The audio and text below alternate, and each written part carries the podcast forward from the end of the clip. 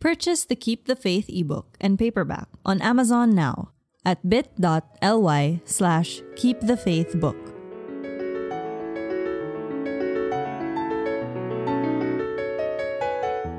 Keep the Faith by Ana Tejano. Chapter 11 I wasn't looking forward to the holiday season as much as I used to, and I'm ashamed to admit that the primary reason was because I was single again. It shouldn't be a big deal, and I thought it was immature and whiny of people to complain about their Christmas being emotionally cold when other people's holidays were literally cold because they lacked shelter and food. I was getting through the holiday season unscathed. Sure, gone were my usual holiday traditions with James, like how he'd pick me up every Christmas morning and have lunch at their house. Then we'd head over to our house for dinner. Or New Year's, which he usually spent with my family at home. And we'd be like every other cheesy couple, who'd kiss as soon as the clock struck 12. But other things had made up for the lack of those traditions.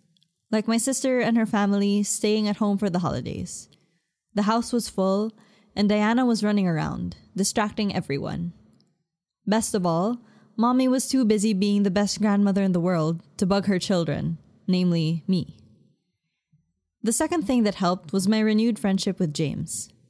Otherwise, I wouldn't have been sure that my greeting would have been welcome, and thankfully, he had responded warmly.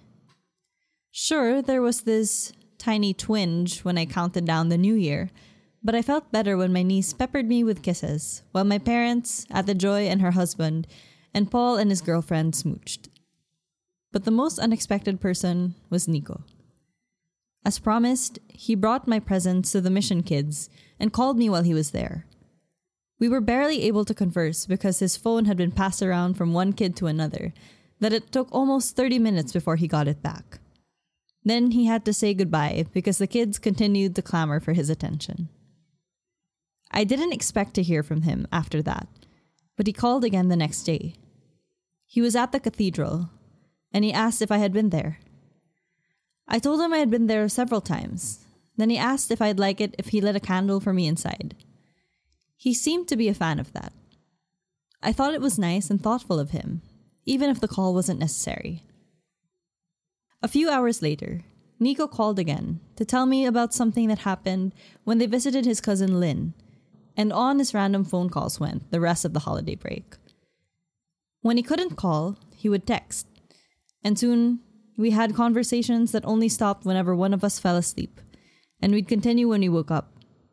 Our topics ranged from what he did that day to the funny things my niece did. He gave me a list of places in Iloilo that I must visit when I go back. And he listened when I complained about how my mom tried to get more of her friends to recruit me in their companies. Nico and I didn't talk all day, but we talked a lot, more than we did when he was in Manila. It was so easy to talk to him, and I found that I was looking forward to hearing his voice, and hearing my phone trill with a message notification in finding his name waiting for me in my inbox. Whenever he mentioned Lucy, I'd feel this little knot in my stomach that sent a slightly bitter taste to the back of my throat. I tried to hold back on our conversations and to not be so attached, but I'd only last until he called. I thought of asking Rain and Maya about this, but decided not to. Talking about it felt like a validation of my feelings, and I didn't need that right now. We were friends, and there was nothing wrong with talking all the time. Right? Soon, the holiday break was over. And as always, we started off our work year by joining a three day volunteering fair with other nonprofit organizations at the mall near the HQ. We joined every year to add new names to our volunteer base, as well as build our batches for our upcoming mission trips, which included phase two of my Iloilo mission. Nothing like the start of a new year to encourage people to start volunteering. As head of all the volunteers, this was Alvin's event, so we weren't required to be there. But development workers always want to be in the field, even if the field simply meant an activity center at a mall. Good crowd today, April told me when I arrived on the first day of the fair. She was manning the booth while Alvin bought lunch. She also wasn't supposed to be there, but her pregnancy gave her a free pass in the organization to everywhere she wanted to go. Define good, I said, sitting on the vacant chair beside her. Well, most of them seemed like they really wanted to volunteer. Although maybe half of them just signed up to fulfill school requirements, but we'll take that.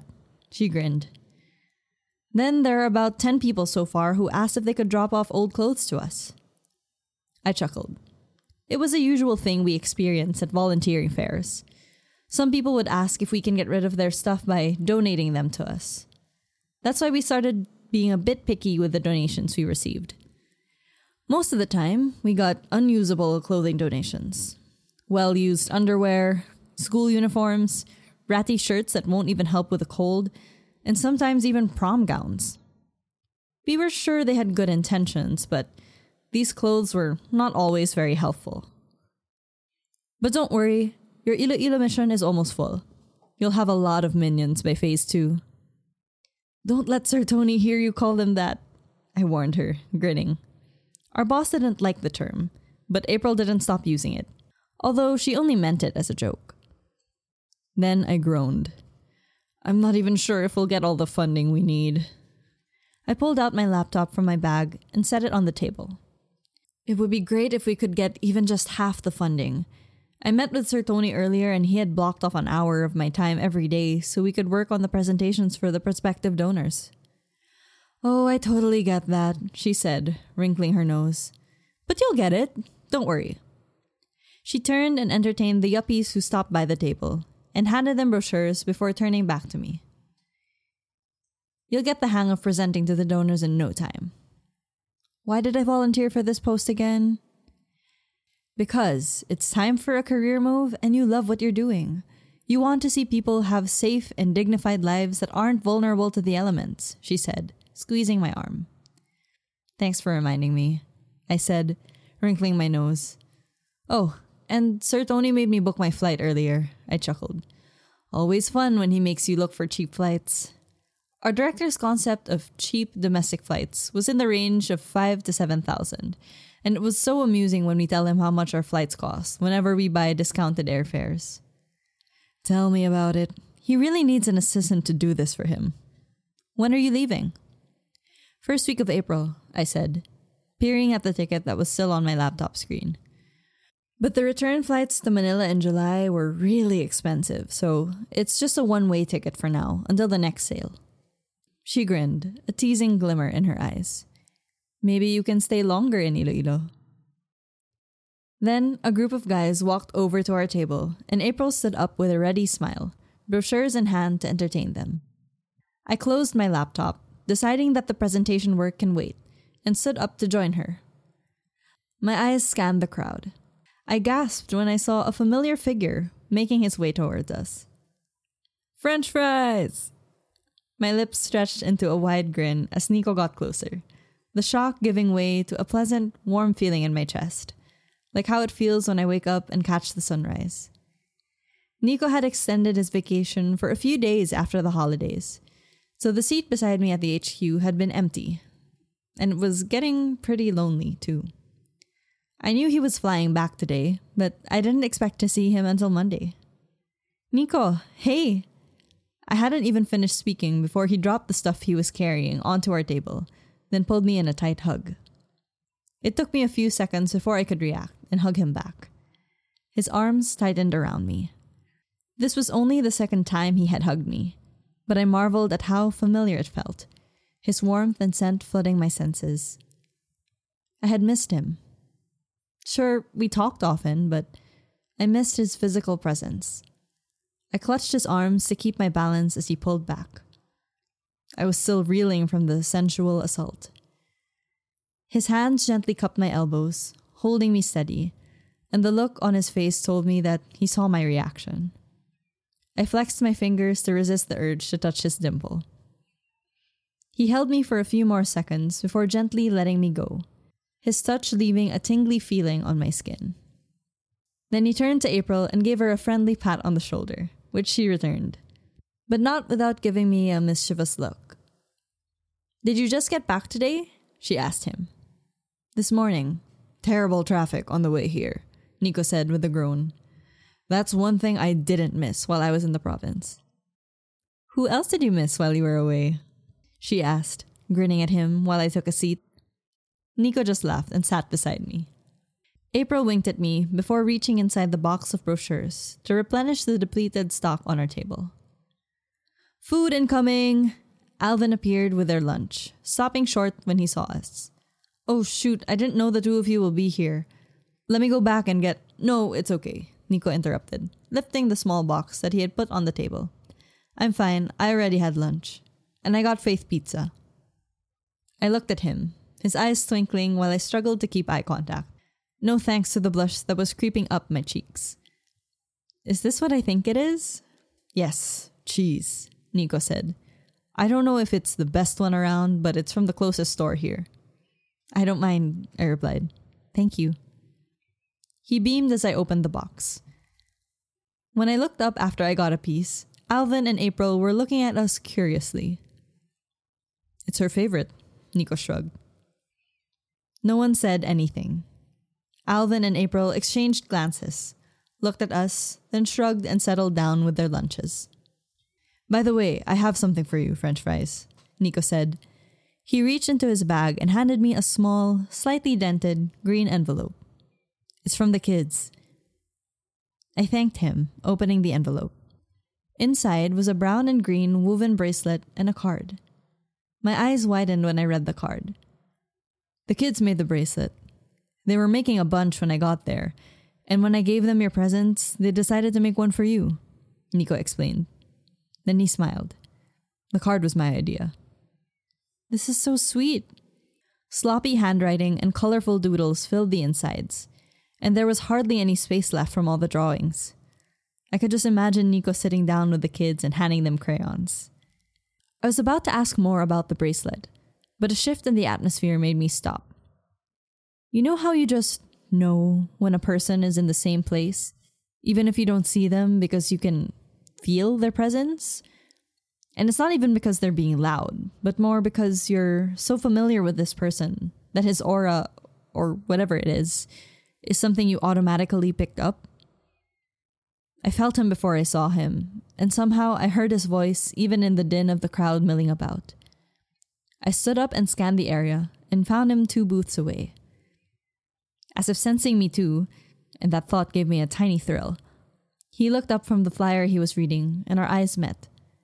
His face brightened, and he started making his way toward our booth. Faith, isn't that. April's voice and her gentle touch on my arm broke my trance. I nodded, taking a deep breath to calm my pounding heart. Her brows furrowed in concern, and she stepped closer to me. Hey, it's okay, I said, suddenly uncomfortable with the attention. Don't worry, we're friends now, remember? Her forehead wrinkled, but she neither said anything nor moved away.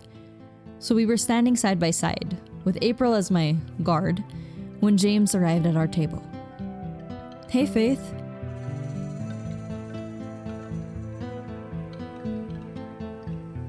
This episode was sponsored by What Kind of Day by Mina V. Esguerra.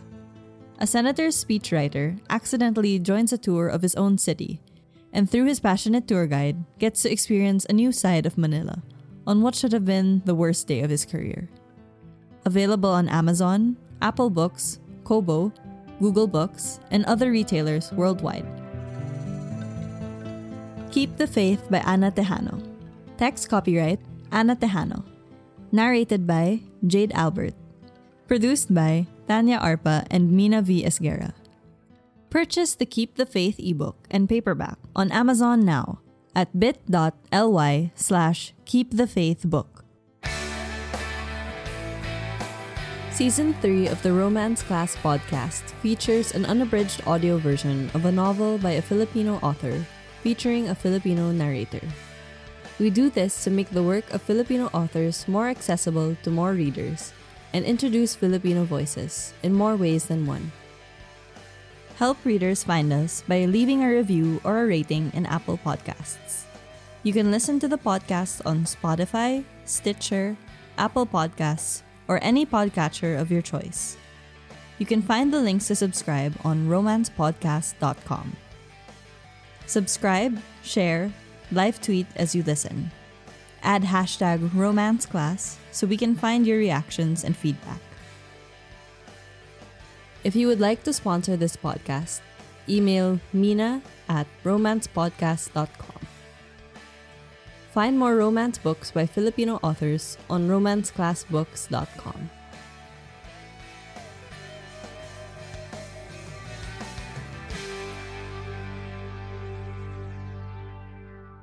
And I thought it was immature and whiny of people to complain about their Christmas. Christmas. Ah, why does it be really? Okay. And we'd be like every other cheesy couple who'd kiss as soon as the clock struck mid. Not midnight, it's 12. April winked at me before reaching inside the box of brochures to replenish the de- de- de- depleted stock on the table. Sorry.